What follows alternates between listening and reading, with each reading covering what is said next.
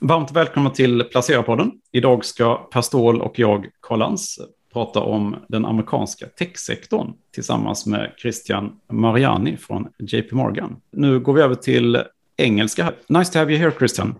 Thank you very much. Thanks for your time and inviting me. Unfortunately, I can't speak Swedish yet, but maybe in the future. Maybe, yeah. So what's your role at JP Morgan? I'm an investment specialist within the U.S. equity team. So effectively, we are covering all U.S. equity portfolios, representing portfolio managers in front of clients, outside of the U.S. in this case, whether it's that Europe or Asia. So really broadly covering different U.S. equity strategies. And among them, one is focused on technology only. But you're based in Hong Kong, no? Yeah, that's correct. So in my case, most of the conversation are with Asian clients, whether it's institutional as well as some retail or private banks, for example. If we look at the US tech sector right now, what's cooking there? If you are, if we're talking from a performance, what has been doing well this year so far, it's really kind of like a mixed bag. It's very contrasting, I'd say, compared to last year, where there was a clear kind of trend whereby you see companies which benefited from COVID-19, like in the software sector, for example. We are talking in Zoom. That was kind of like really one good kind of example whereby company have seen massive demand because of the environment, and that was a very good performance last year. This year, you're seeing divergent trends, which for once you see, let's say, what we call mature companies or value tech companies performing well, bouncing back after last year where they had kind of a terrible year. Think about Teradata. It's a legacy storage company trying to kind of pivot towards cloud storage, but still it's a challenge business, but it's up 140% on a year-to-date basis. Now, this is not a company, for instance, we like and we invest into, but it's a fact. These names, very cheap companies, which bounce back after last year. So that's really one side. The other side is what we call mega cap, large cap growth names, which have been doing well. If you take Alphabet or Google, that's one example, which is up 60% on a year-to-date basis. Generally these type of names have been doing relatively well, and semiconductor companies as well. That's another very kind of good performing part of technology as well. So that's really kind of two major areas, I'd say, mega cap, large cap growth names. Some are in the internet space, some are in the software space, and semiconductor definitely as a whole doing well. And then you see the value tech names, which bounce back after last year. What do you think of the semiconductor industry? It's lots of discussions now because you can see lots of profit warnings from industrial companies that are lack of some kind of semiconductors and things like that for trucks or cars or things like that. Yeah, it's... semis is definitely an interesting space. I mean, it's kind of at the heart of the supply chain issues. They are hitting, as you mentioned, industrial companies as an example, car companies, consumer devices as well. And a lot of this really happened because of kind of the early parts of COVID-19, where companies didn't really know what would happen from an economic standpoint, from a consumer perspective, as well as an enterprise spend perspective. And once they got a better understanding of that, what the demand environment would look like, the spend already came back, and kind of demand was booming at the same time. So to some extent, there was not enough capacity or not enough time to build capacity to satisfy all of that. And, PCs for the first time in a decade were growing above 10%, which is very unusual. There was huge demand for handsets, smartphone, and all of these to really support the distributed workforce.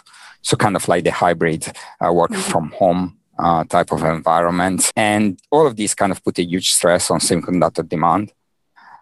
It's something that we think is fixed. It's a problem of supply demand. imbalance right now. Something which we think is going to be fixed because of time and money.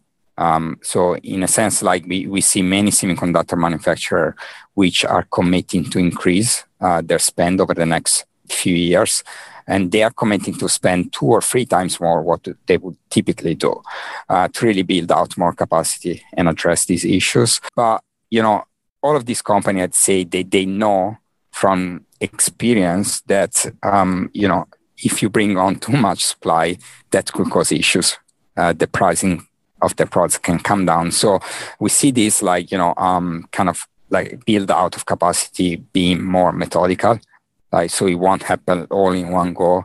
It will be something that will take some time. So what we see is that instead on the demand side of things, the consumer, especially consumer demand, there is as many iPhones or PC that can be bought. So we might see a slowdown of that, which helps rebalance a little bit that supply-demand imbalance from one side over the next likely 6 to 12 months. From the consumer side of things, enterprise spending is likely still going to be quite strong, given the demand for semiconductor is quite secular in some places, like data center being one of them, or think also automotive, industrial side of things as well. Yeah, so in summary, I'd say it's like we're likely going to see consumer demand for these PCs, like iPhones and so on, coming down a little bit or slowing down, which helps to rebalance that. And on the other hand, you see capacity build out, but more conscious of not doing that too fast.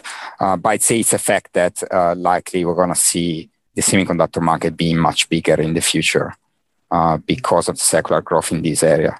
If we just stay for semiconductor for a little bit, you have Nvidia is one of your top stocks in the US Technology Fund.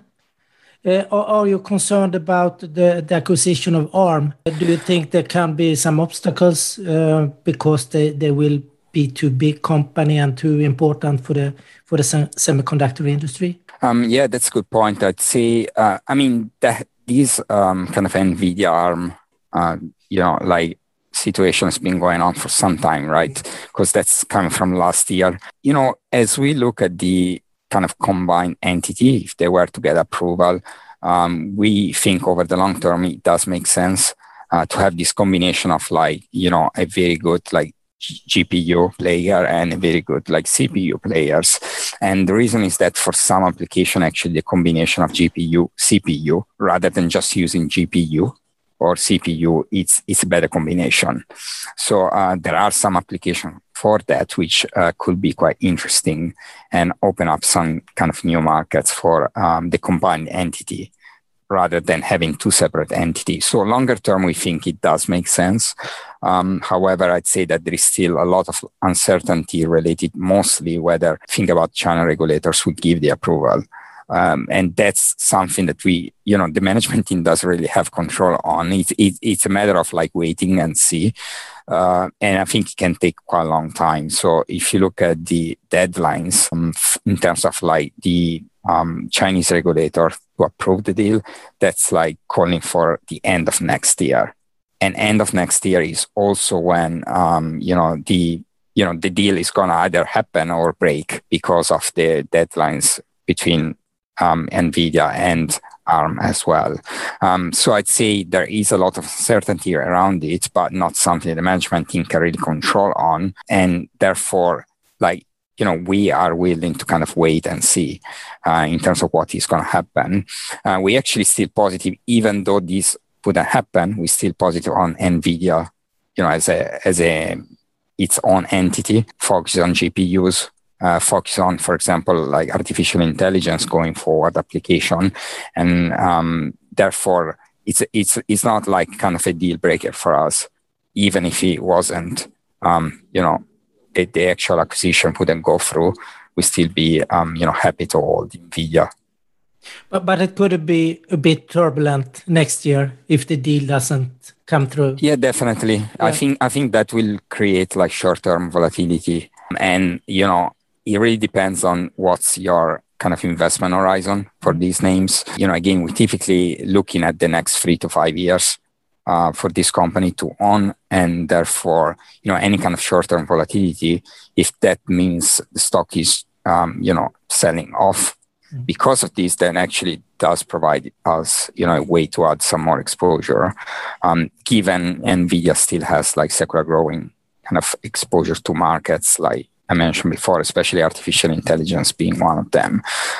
So it's, it can be kind of a bumpy road, but, at the end of the day, for us, it's about the long-term, opportunity we see in these names. So I see the weather is really bad in Hong Kong. I just saw some lightning behind you. So yeah, exactly. It's a thunderstorm going on. If we go back to the US tech sector, where do you see most growth opportunities going forward right now? Yeah, so I mean, in terms of like, different like sectors of like tech, we talk about semiconductors being one of them.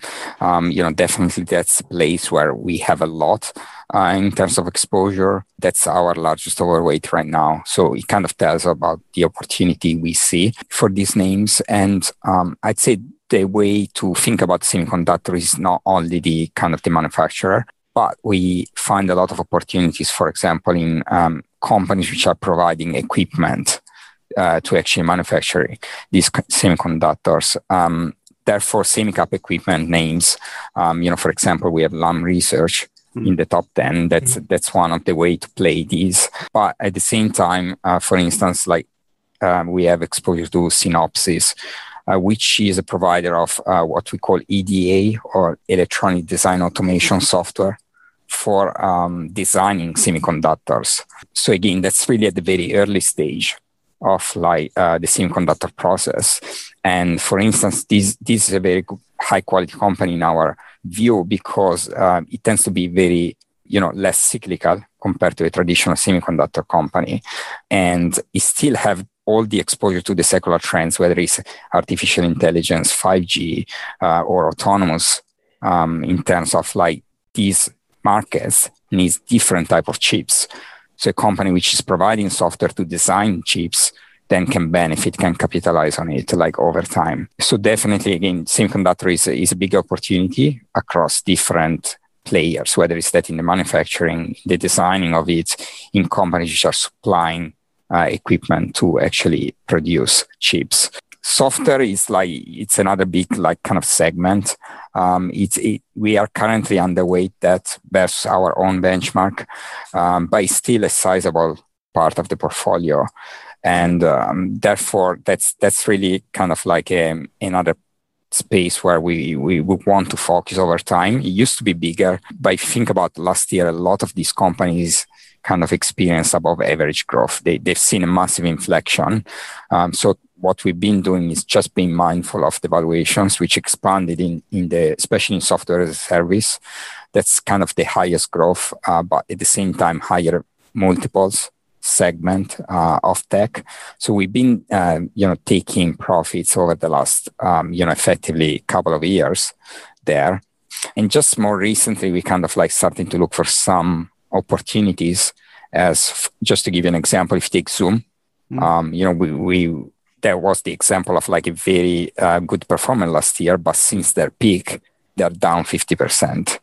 Yeah. So to some extent, like there is a disconnect we see between what are the expectations that the market has for these companies and what these companies can deliver. And for some of these companies means they've seen a reset of expectations. Zoom is an example of this company, which we've been adding to the portfolio this year. So to some extent, we've been able to add it at half of the valuations compared to last year. And to some extent, like we see for these companies still like a very positive demand over the next few years. But at the same time, again, like more realistic expectations. We knew that the kind of the growth path wouldn't be the same as we've seen in 2020. And, getting at half the price, then it's acceptable for us. And there are a few names like these in the portfolio. And I'd say finally, like digital advertising, that's an area we've been focusing on quite a lot. If you think about like 2020, it's really, the first step for some brands to really look at the digital world and focusing, really pushing a direct-to-consumer approach for a lot of brands. What this means is that more of their advertising budget is moving online or digital.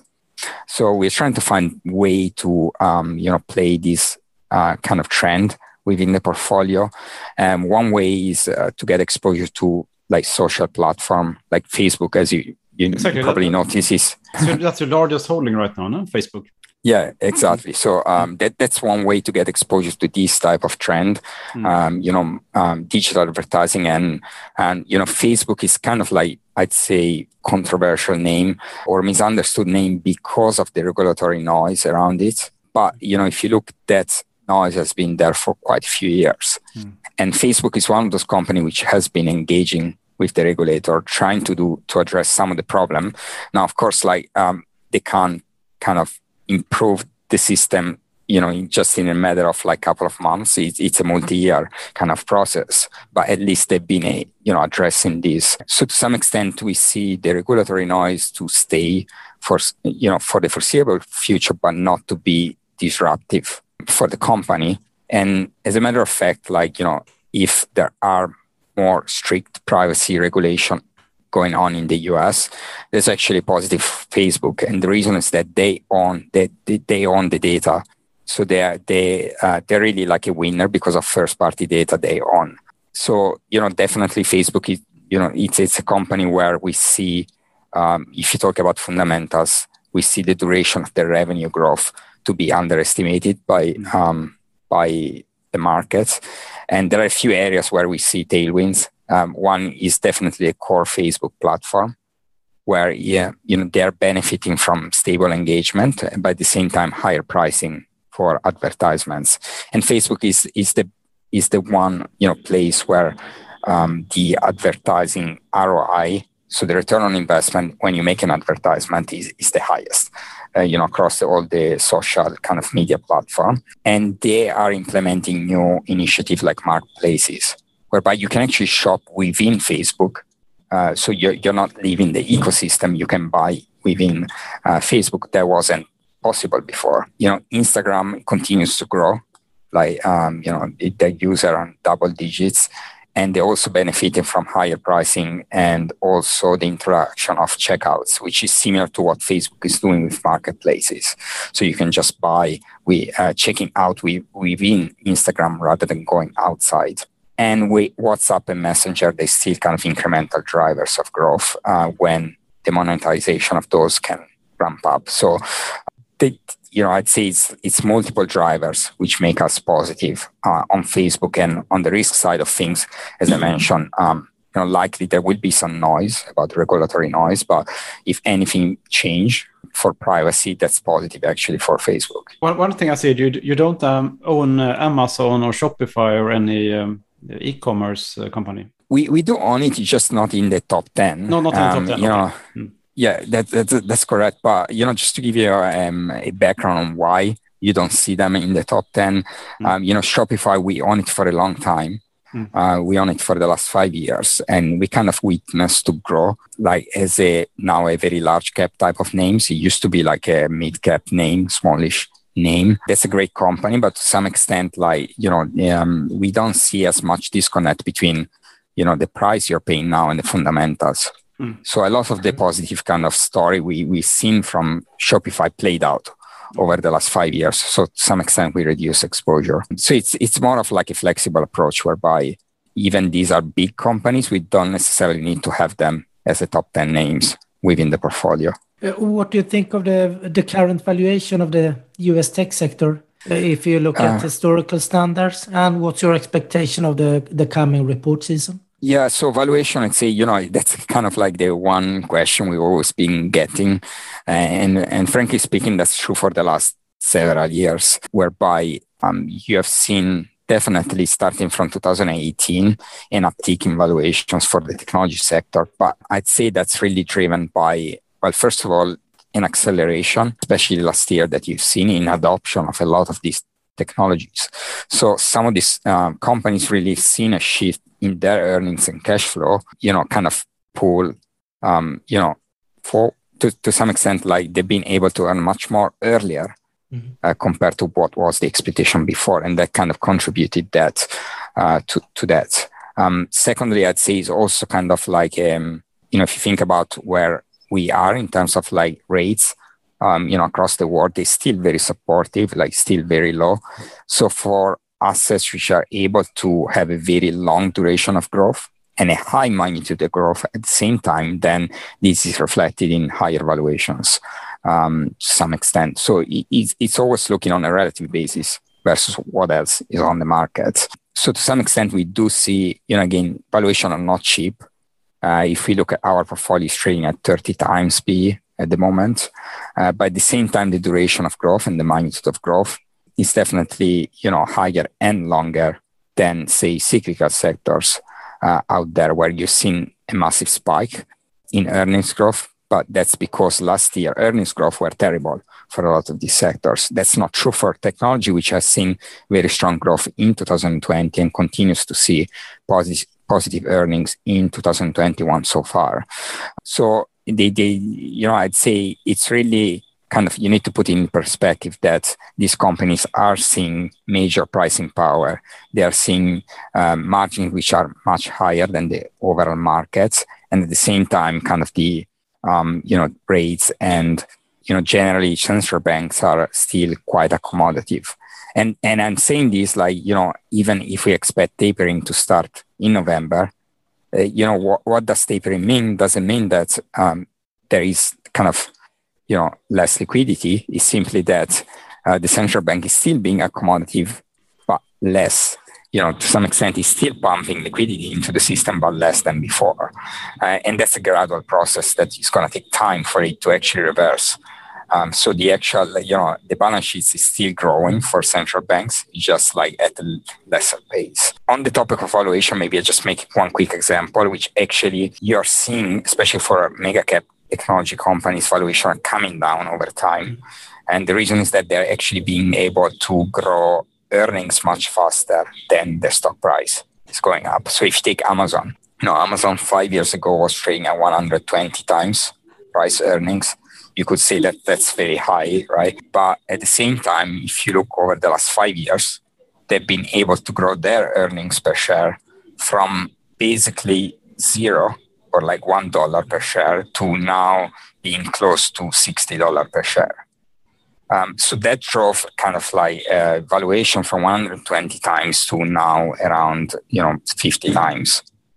So while you could say that, 50 times is still quite a bit higher than 30 times of our portfolio, at the same time, those valuations have been coming down because earnings are able to deliver much higher growth than what was expected. So ultimately, that's really what we want, right? We want to see companies which are able to outgrow earnings. And if that, that happens over time, you should see multiples to come down. But in the process, that takes time, over time. That's like on valuations.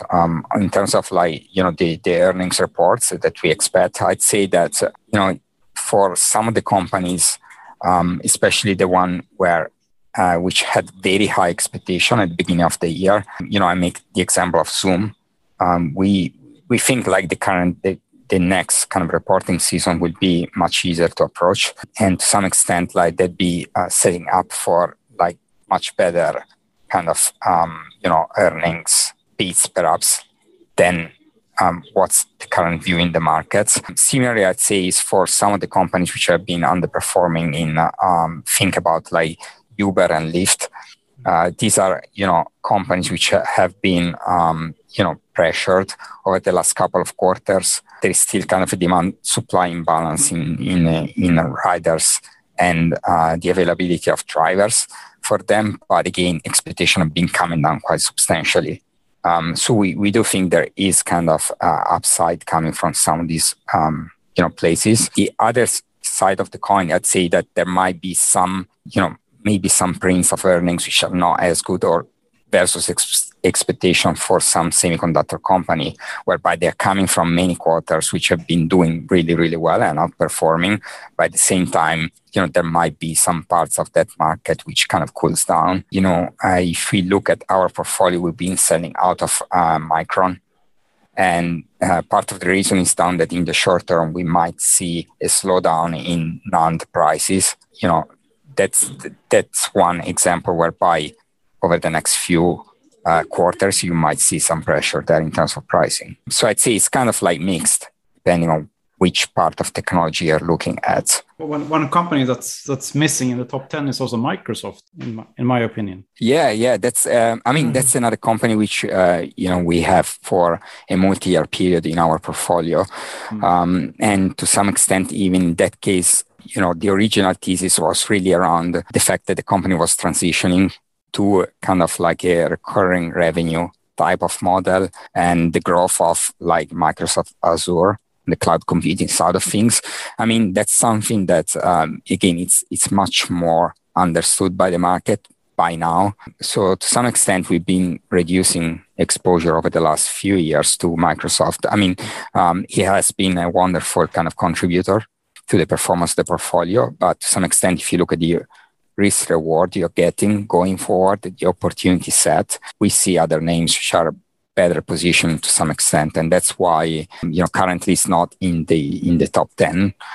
Even though I'd say it's definitely a high quality company within the technology space, but yeah, it's more well understood by the market by now. One of your largest holdings is Twitter. Why do you like Twitter? Yeah, so Twitter it's an interesting kind of ecosystem, like social platform. It's one of those like. Names which can benefit from what I was talking about before, companies spending more, brands spending more in terms of digital advertising. So if you look at like Twitter earnings, over the last few quarters, you can clearly see like their growth is being driven by brand advertising compared to last year, really going onto the platform, which has a very high level of engagement. Over time. And what we've seen is actually the management team have been doing a really good job in really, improving the advertising tech which is used. What this means is that as the advertising is becoming more targeted, the ROI on this advertisement is increasing. Then you see more and more brands which are transitioning onto the platform to use it over time. So that's, I'd say that.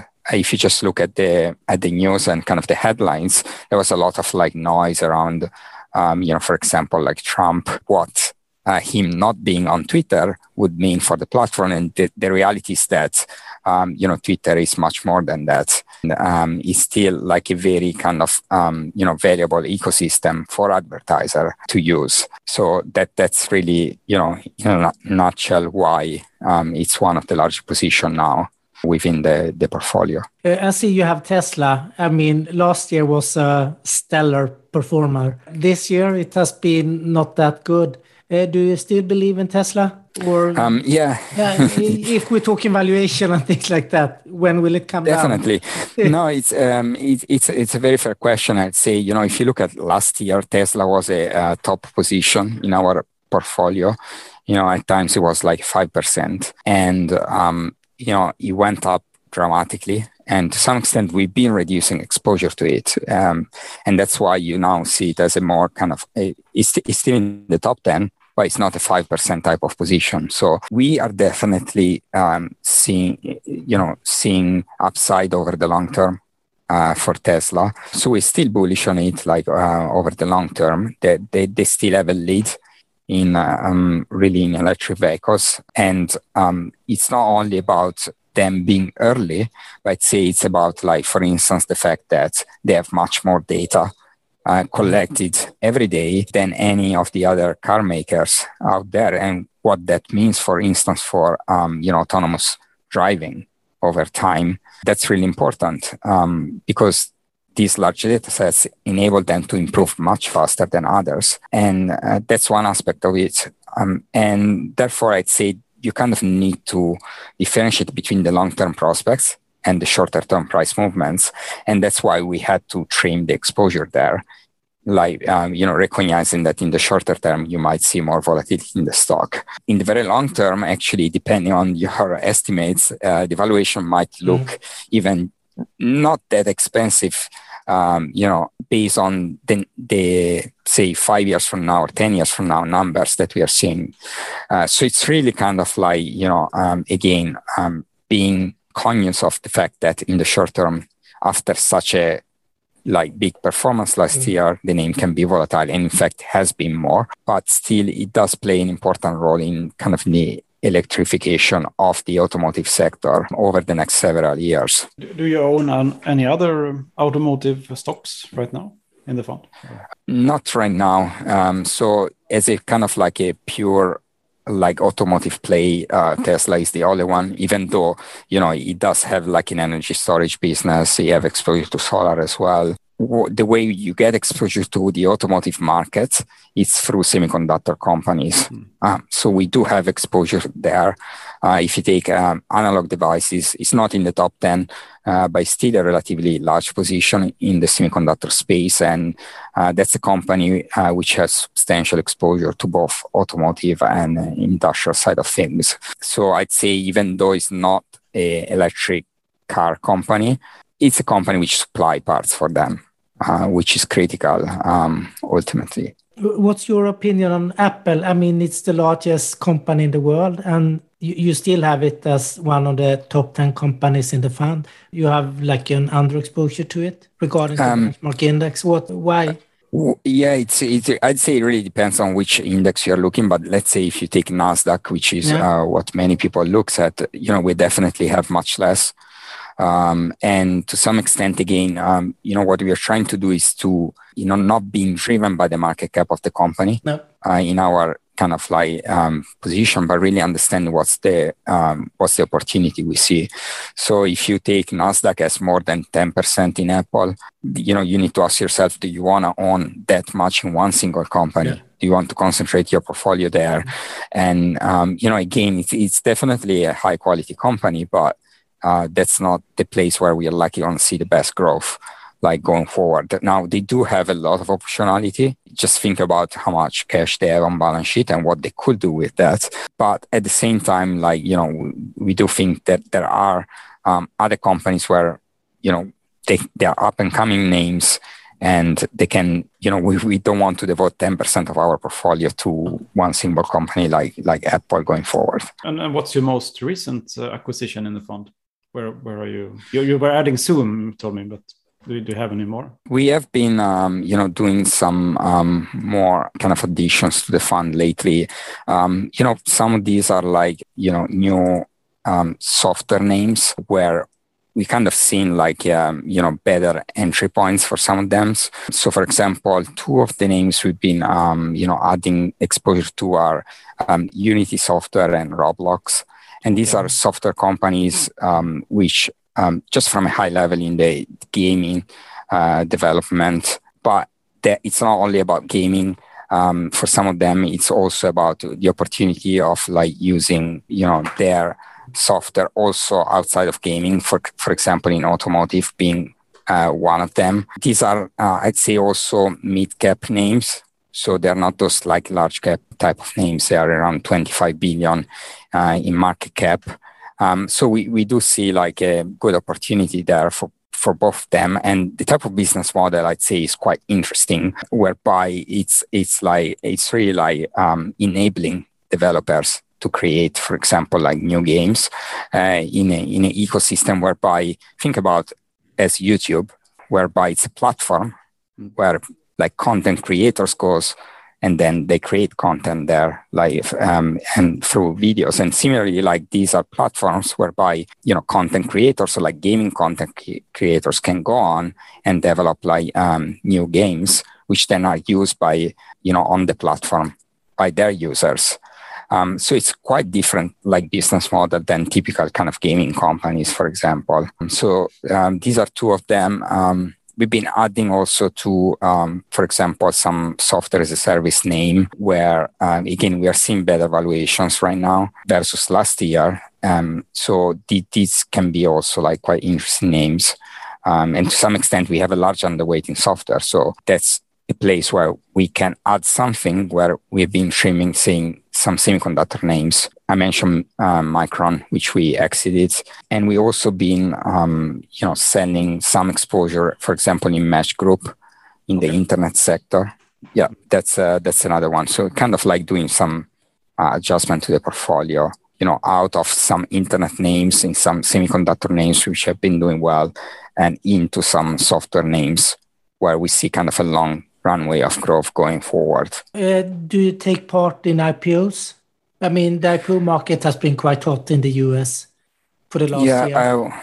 We don't take part in IPO in the Luxembourg fund, but what we typically do is that we will be buying after the IPO in some of these names if we have high conviction. So that's what will typically happen for some of these names. So yeah, that's we wouldn't be buying directly into an IPO after that. You're never a cornerstone investor on things like that, or you're not doing pre-IPO investments. Yeah, not for the Luxembourg fund, Yeah, but at the same time, I'd say that we do speak with companies which are perhaps even private right now, but down the road, these are names which might become public, and to some extent, they might also be disruptors with business model we like. So, we want to do our own work before that happens. So even after an IPO, we already know the company, we know the management, we know the business model, and then we can make a decision whether or not to own it for the portfolio. What about payment companies? Do you own like PayPal, MasterCard, or a firm or so? Definitely electronic payments. That actually has been a trend which we've been investing for quite a long time. So, PayPal is one of the largest exposure there. We had it for a multi-year period. And similarly, we have exposure through Square. For just as an example there, we've been adding also Coinbase earlier this year. Mm-hmm. Yeah. And again, if you take Coinbase as an example, that's not really a play on crypto or we are conscious that in the short term, it might be correlated to, say, Bitcoin or some of the crypto currencies. But for us, it's really about building an alternative kind of payment system through the acceptance of cryptocurrency worldwide. And to some extent, even for players like Visa and MasterCard, the actual kind of payment system is still quite complex with a lot of middlemen in between. So in a sense, the opportunity for Coinbase is to really take part to a new system with less middlemen in between, and rather than just a play on, say, Bitcoin. Yeah, so over time, that's really what we are looking for. It's really them being part of a new type of payment system, alternative to what we have now with the Visa or MasterCard of the world. Ah, very interesting. Yeah. It's still in the early days, so it'll be interesting to see. And to some extent, that's why we are keeping our position relatively small at the moment. But of course, with time, that might change. What's your view of positions? I see the maximum position is around 5 for high conviction cases. And how much do you add for a small position, for a new position? Is that 1% or what's... Yeah, we typically, it's lower than that. So, at the very beginning, we'll have 20, 30 basis points in some of the names. And then we just grow it from there over time as we kind of build the conviction in the name, and we can actually see the the business progressing over time as well. So I'd say it's kind of a risk-conscious approach, whereby instead of going all in straight away in names, we are willing to wait for them to really grow over time. And once we kind of have enough conviction in them, then we can scale that position up. Tesla is a good example of that. I mentioned that it was 5% position, top position last year, and really kind of the inflection happened, in the between the third and fourth quarter of 2019 there, where Tesla became profitable, was able to, deliver for a few different quarters, positive cash flows and a profit. So that was kind of helping to inflect the sizing of the position in the portfolio higher from there. So we could see a clear path for them to improve over time. And at the same time, you could see an inflection in growth in volumes and the company executing well on that. So that's typically what happened. We start small and then will be growing over time. If the fundamental thesis play out as expected, then we can scale that up. So thank you very much for sharing your insights. It was very interesting, and I hope we could return later on and hear more from you, maybe. Yeah, absolutely. Thank you very much for your time. No worries. Thanks to you. Thank you, Christian. Thank you. Hope the weather gets better. Yeah, well, it's pretty dark now. So I don't know. Yeah, hopefully for the weekend. Mm.